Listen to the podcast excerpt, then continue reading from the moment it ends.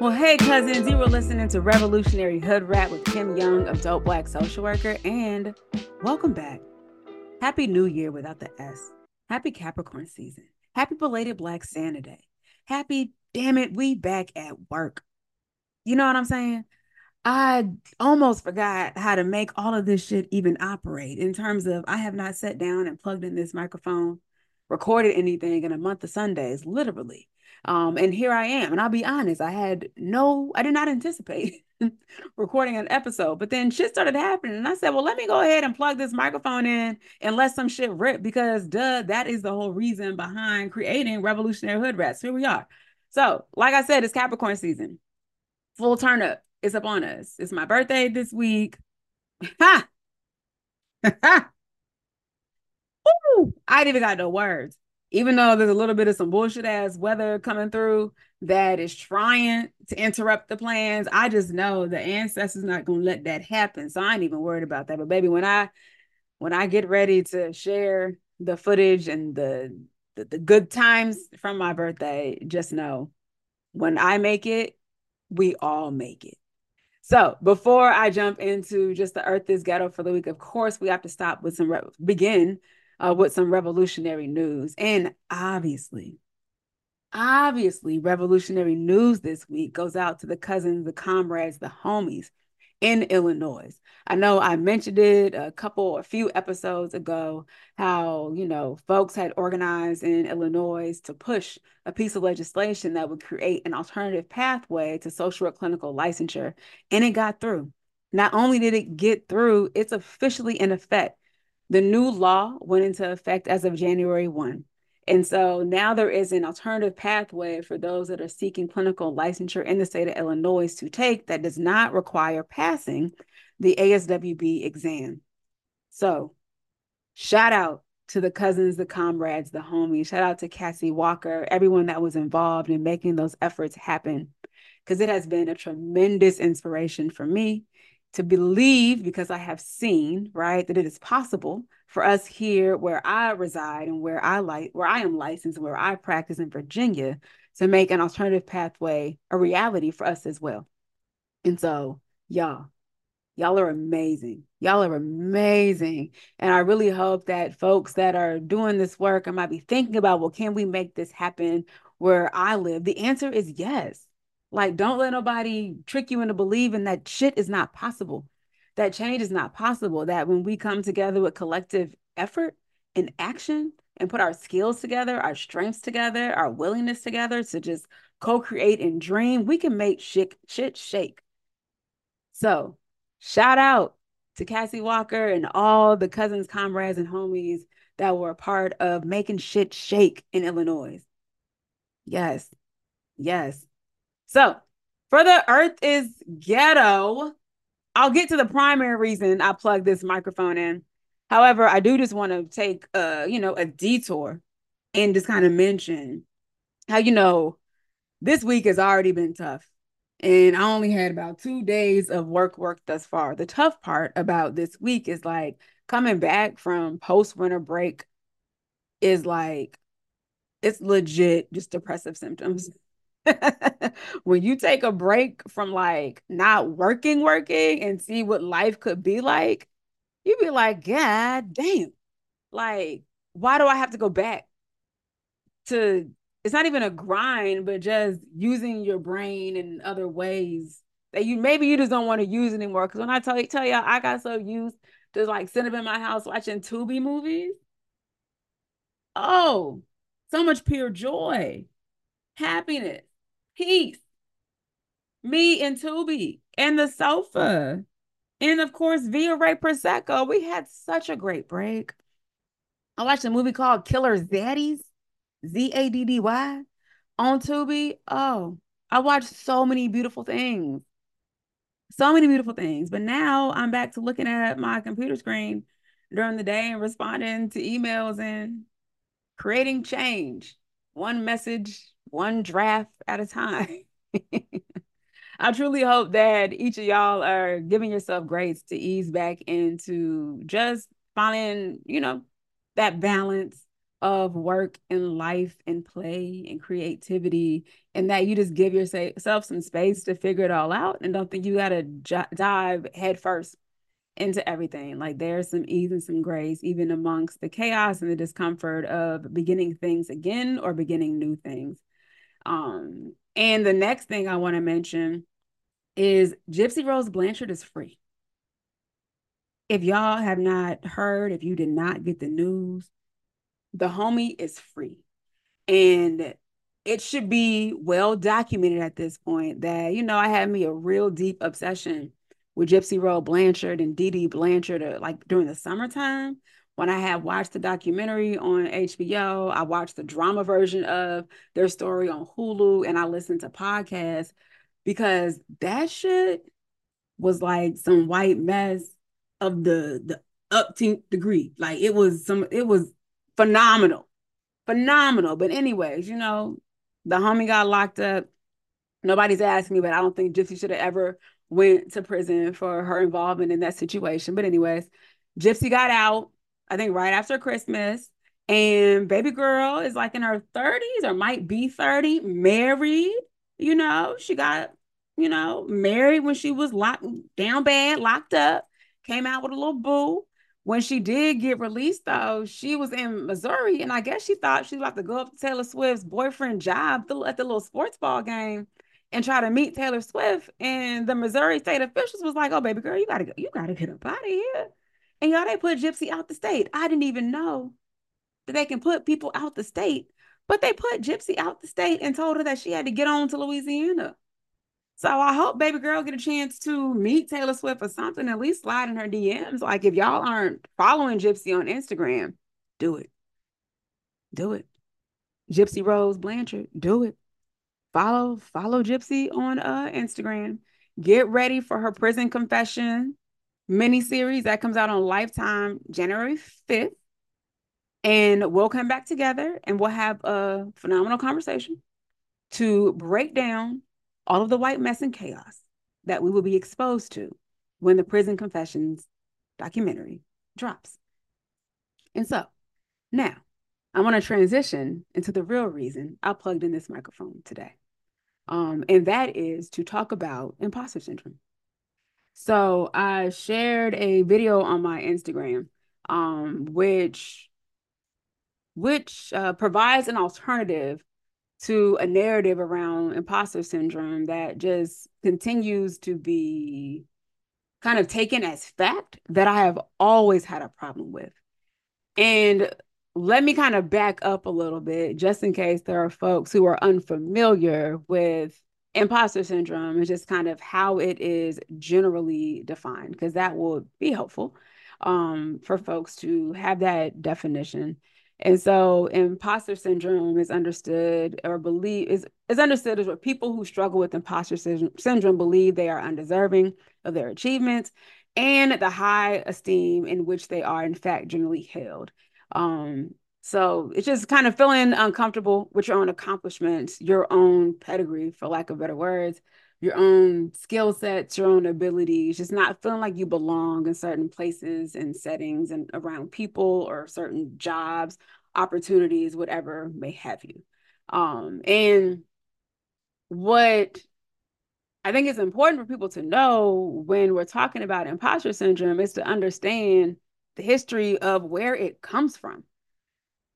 I don't know how many of y'all have actually read the initial study that was published back in 1978 about imposter syndrome, or even understand and know about the two researchers who coined the phrase imposter syndrome. Hear me when I say imposter syndrome was created in the 1970s by two white female identified psychologists. I'm going to repeat myself. Imposter syndrome was created in the 1970s by two white female identified psychologists. And they, you know, they did a research study on a group of what is kind of identified inside of the study as 150 highly successful women, students who kind of have excelled in academic excellence, professional excellence, whatever it may have you, just high achieving women. Not just any women, though, right? So they're very clear in saying inside of the research article, and if you have not read it, go find it. It is free and accessible. The two psychologists in question are named Pauline Rose Clance and Susan Suzanne Imes. You can find this article. It's a real quick and easy read to give you some context to understand what imposter syndrome is rooted in. So then when I get to my argument on dispelling the just the myths and the bullshit behind imposter, imposter syndrome, hopefully it just gives you better clarity to hopefully receive where I'm coming from. So, in their initial study, y'all, these two white female identified psychologists had 150 women, 95 undergraduate women, 10 PhD faculty, um 15 undergrads 20 graduate students 10 faculty members who all came from like either smaller private mid mid uh, college towns or southern universities and they range from 20 different 22 different professional backgrounds to include social work teaching nursing counseling education name the thing those in the study were primarily white middle to upper class, and between the ages of 20 and 45. So I'm going to repeat myself. Imposter syndrome was coined in 1975 after two white female identified psychologists decided to perform a study on 150 high achieving women. Of those 150 high achieving women, they were primarily white middle to upper class, and between the ages of 20 and 45. So,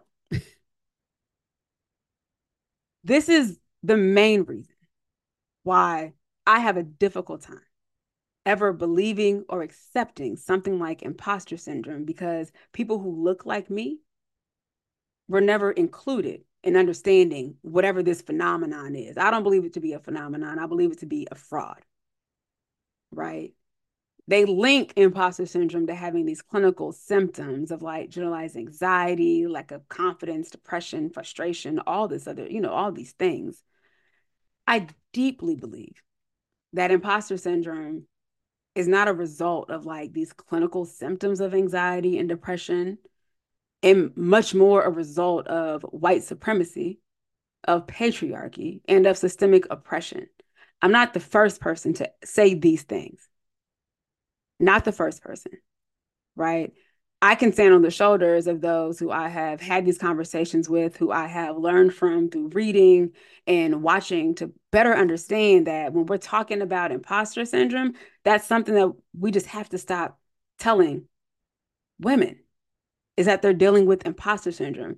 There's a wonderful article that's inside of the Harvard Business Review by Ruchika I think it's Tulashan. Tulashan, baby, I'm so sorry. I can't, I'm having a hard time pronouncing your big, beautiful name. And Jodi-Ann Burey. And it's titled like Stop Telling Women They Have Imposter Syndrome because for many women, feeling like an outsider isn't an illusion. It's a result of systemic bias and, and, and exclusion. Because it just is. It just is. And so when I hear people liken imposter syndrome to dealing with anxiety or depression, and making imposter syndrome about an individual needing to change or needing to make adjustments in their lives and not looking at the broader system and the environment that is impacting that individual, I have the hardest time trying to make it make sense in my head because it just does not make sense to me. It does not make sense to me. And there's no way in hell, no way in hell that I'm going to take the research from two white identified psychologists from the 1970s who studied primarily white identified women who were well off and apply what they found in that article to me, my life, my situation, and my condition. That don't make no goddamn sense. That don't make no goddamn sense. And on top of that, the older I become, the more access I gain to different circles and power players and just understanding how this world is operating and all the, the crookedness and shit. you really start to see just how mediocre, I'm going to say it again, those that are in positions of leadership and power and influence truly are. And on top of that, how often do we even hear men, like, do we ever hear men talking about this imposter bullshit? Especially white men. They feel comfortable everywhere. It don't matter where they are, what they're doing, what, you know, who they with, what they have the skill and ability to do, not do. Them jokers feel confident every goddamn way. And so it really even makes you question, well, who who are the real imposters in some of these situations and scenarios? And how did we adopt imposter syndrome as a way of quieting what I think many of us who live a life that is just guided, unfortunately, guided, conditioned, limited by systemic oppression to ever believe, to ever believe something like this could be true for us. Imposter syndrome is not a result of like these clinical symptoms.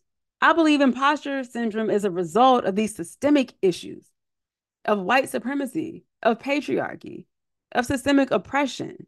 And of course, those things can lead to some clinical symptoms of anxiety and depression, traumatic experiences. But to make imposter syndrome about an individual, yo, that's like the cheap way out for the oppressor.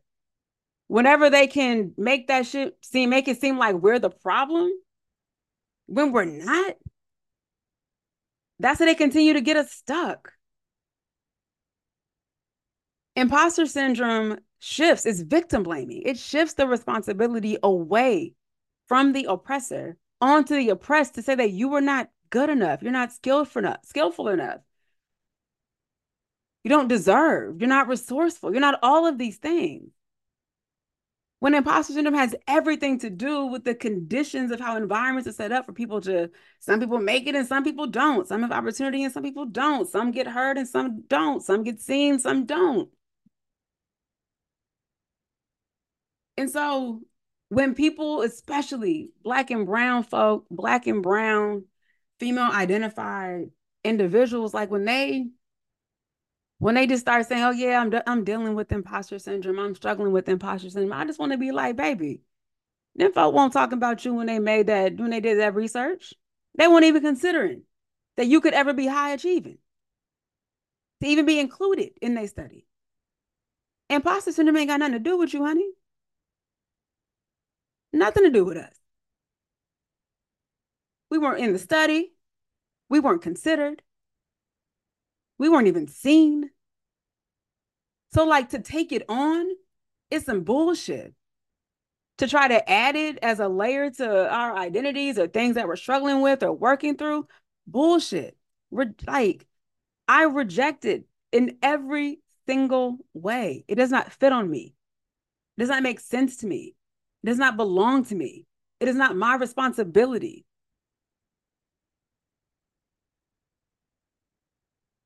Imposter syndrome is just that a syndrome. It's a syndrome. There's no fact, there's no concrete fact that imposter syndrome exists. It's a concept. It is an absolute concept. It's one that I believe folks need to look at critically, understand the foundations of imposter syndrome, where it comes from. Read the article, learn more about the two women who did the research and coined the phrase. Think about how many men folk talk about their struggles with imposter syndrome and how it truly is victim shaming to make us believe that something is wrong with us when it's not even us. We're not the problem. Literally have been excluded for generations, forgotten, pushed aside, not thought about. That goes for white women too. They may try their best, may try their best to separate and, you know, live in this Delulu world of reality where systemic oppression and patriarchy don't beat them over the head every day, but it beat them over the head too. Imposter syndrome is a tool. I gotta sound like a little baby radical real quick, but like imposter syndrome is a tool of the oppressor to trick you out your position and spot. And the day you realize that they playing in your face by giving you some language that does not even apply to you, that doesn't even make sense for your reality, for your circumstances, is the day I'm hoping you'll release it and let it go because it does not belong to you. Give it back to them. Give imposter syndrome back to them. That shit is not ours. It don't belong to us at all. Never did, never has. And baby, I promise you, once you pay attention to just how mediocre folks in high levels of influence and leadership and politics and organizational, just running or running the world, the high level of mediocrity that is running the world. And guess who has never felt like a damn imposter than people who decide what we do and do not do, where we go and cannot go. They don't feel like no imposter. So why should you? Why should we? Why should I? Give that shit back to them. Release it. Hand it, you know, pack it up. Hand that shit right back to the oppressor. It don't belong to you. It don't fit on you. It don't make no sense in your life. Imposter syndrome is not a result of these clinical symptoms of depression, anxiety, name the thing. I deeply believe, and I am not alone in this belief. I deeply believe that imposter syndrome is a result of white supremacy, white supremacy, patriarchy, and systemic oppression. Those things definitely contribute and lead to feelings, uh, lead to clinical symptoms of anxiety and depression and traumatic experiences but give that shit back to them. Imposter syndrome, imposter syndrome does not belong to you. You were not the problem. Never have been. So now I'm going to transition into a really quick, it should be quick because I don't really want to be on here all that long because I only plug this microphone in to say that. Hopefully I said something that made sense. Hell, I don't know. Um, but just a really quick story a really quick tale from the trap. And it has a lot to do with one of the first times that I had the aha or like this awakening of just how mediocre powerful people are. um I was at a previous job and we had an issue with bugs in the building. Cause you know, of course. Uh we had an issue with bugs in the building. And I remember, you know, putting the call in to be like, hey, I got I don't an unidentified bug because baby, I didn't even know what type of creature that was, and it was like a little cluster of creatures behind the door. I was like, hey, there's these things behind my door. Um, can we get the bug people to come out and, and handle this? And the individual that was responsible for handling requests like that serves multiple roles, you know, not just in the organization, but across just in different areas um in the community and you know influential powerful and i remember they showed up at my office to address the issue with the bugs with a bottle of windex wearing birkenstocks and some shorts and asked well where the bugs at and i said they behind the door thinking like oh, okay you need to go ahead and inform orkin like, hey, when you pull up to come handle these bugs in Kim's office, they behind the doors. You know, that's what I'm thinking. He oh, he wants to get the information and make put the call in. I was like, oh, they behind the door. Y'all. He proceeds to enter, like pull the door towards the like close it, spray Windex in the corner where the bugs was at, and walked out. I was like, oh wow, okay. Okay. All righty. Got it. Got it. Got it. So I'm to tell you something. The moment I had that experience, and then experience after experience after experience after experience with powerful, influential decision makers, folks who lead organizations, big teams, and corporations and shit like that, foundations I was like, oh, these people, they not that not that brilliant. not as smart, not as sharp, not as intelligent as one would make, one would believe, because that is the part of the propaganda of those who hold high, powerful offices. Is you think that they are, are brilliant people. Not that brilliant, incredibly mediocre, primarily male. I'm not coming for no men. No, don't come for me. I'm not coming from. I'm just a, you know, naming my observations. Primarily male, very mediocre. That was the day that I let all that imposter syndrome bullshit go and started to do my own unlearning to better understand the roots and foundations of imposter syndrome and then come to the realization that that shit never fit inside my body to begin with and let that shit clean go. So, with that being said, we're going to move into a good black word for the week and then round this thing out. Um, the good black word for the week has much to do with ease, which is my continued commitment to myself and those that I care for is ease. I am really committed to moving with ease and doing less. And a lot of my commitment to move with ease and do less has everything to do with this recognition of like I've I've been a high achieving little black girl since I was in school. Um high achieving little black girl. Like the little black girl that was in all the little gifted programs, got pulled out of class for like testing and special shit and was in the scholar program in middle school, did AP and IB track in high school, began undergrad. What shit? I went to um, community college while I was in high school because I didn't have any more classes to take while I was still at school. I used to get out of school at 10 o'clock in the morning my senior year, and then I would go over to the community college and take courses.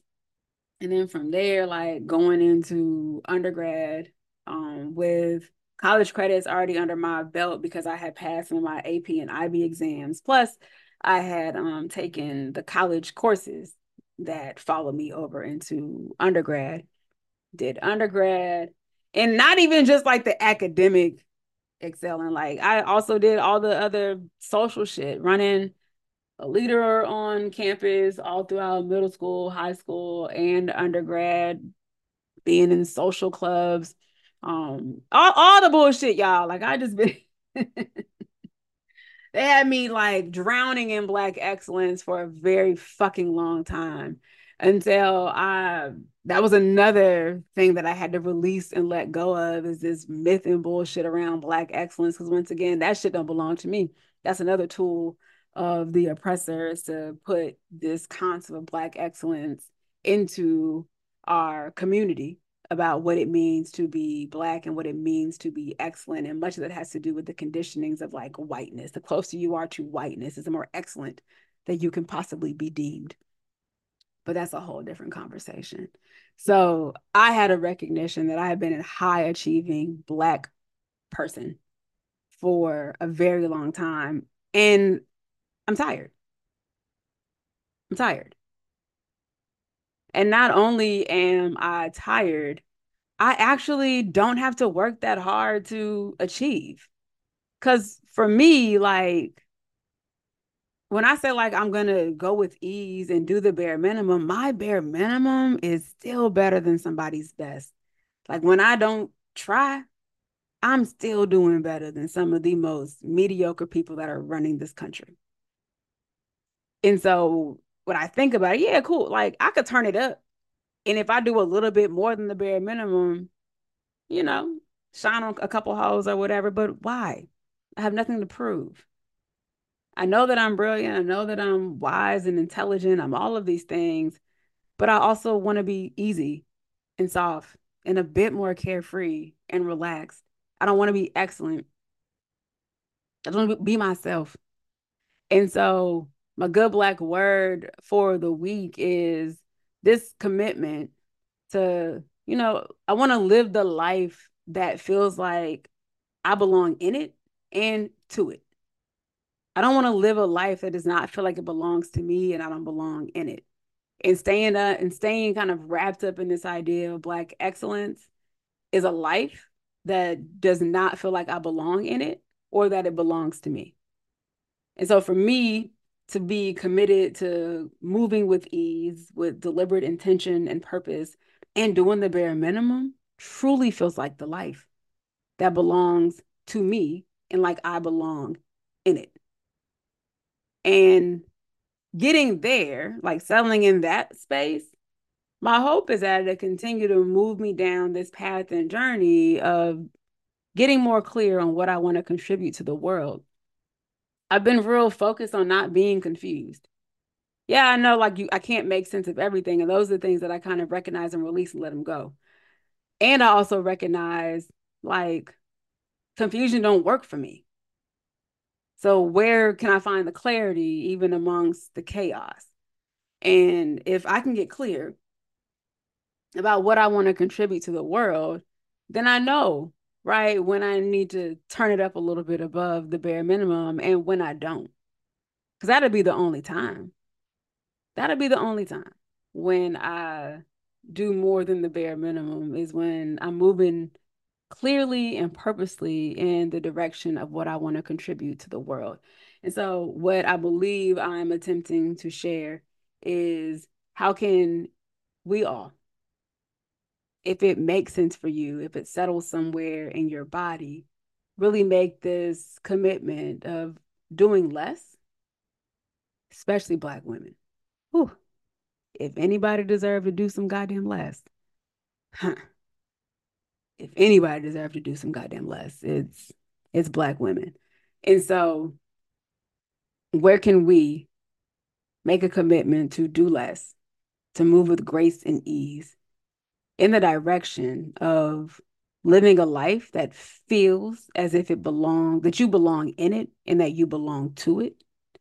And then really getting clear on like, what do you want to contribute to the world? Because you can't do it all. You don't have to do it all. You weren't created to do it all. And so, what do you want to do? Right. And I think the only way to get closer to an answer on like what do you want to do is to slow down, do less, to move with ease and be as graceful and deliberate and intentional as possible. And um, I think, I don't think, I know that is all that I have. That's all that I have. And so we will be back next week, maybe, uh, with another episode. I think we got a guest, if I'm not mistaken. But until then, um, I am going to do an a crazy, not crazy, I don't like that word, a ridiculous amount. I am going to do a ridiculous amount of hood shit between now and when we talk again. And I will come back and report what I can and what I cannot, I will keep to myself. Um, until then, y'all, please remember to take care of your heart so that we can take care of each other because y'all already know what it is. New year, same shit. We are literally all that we got. We're all that we got. And be well, and we will talk soon.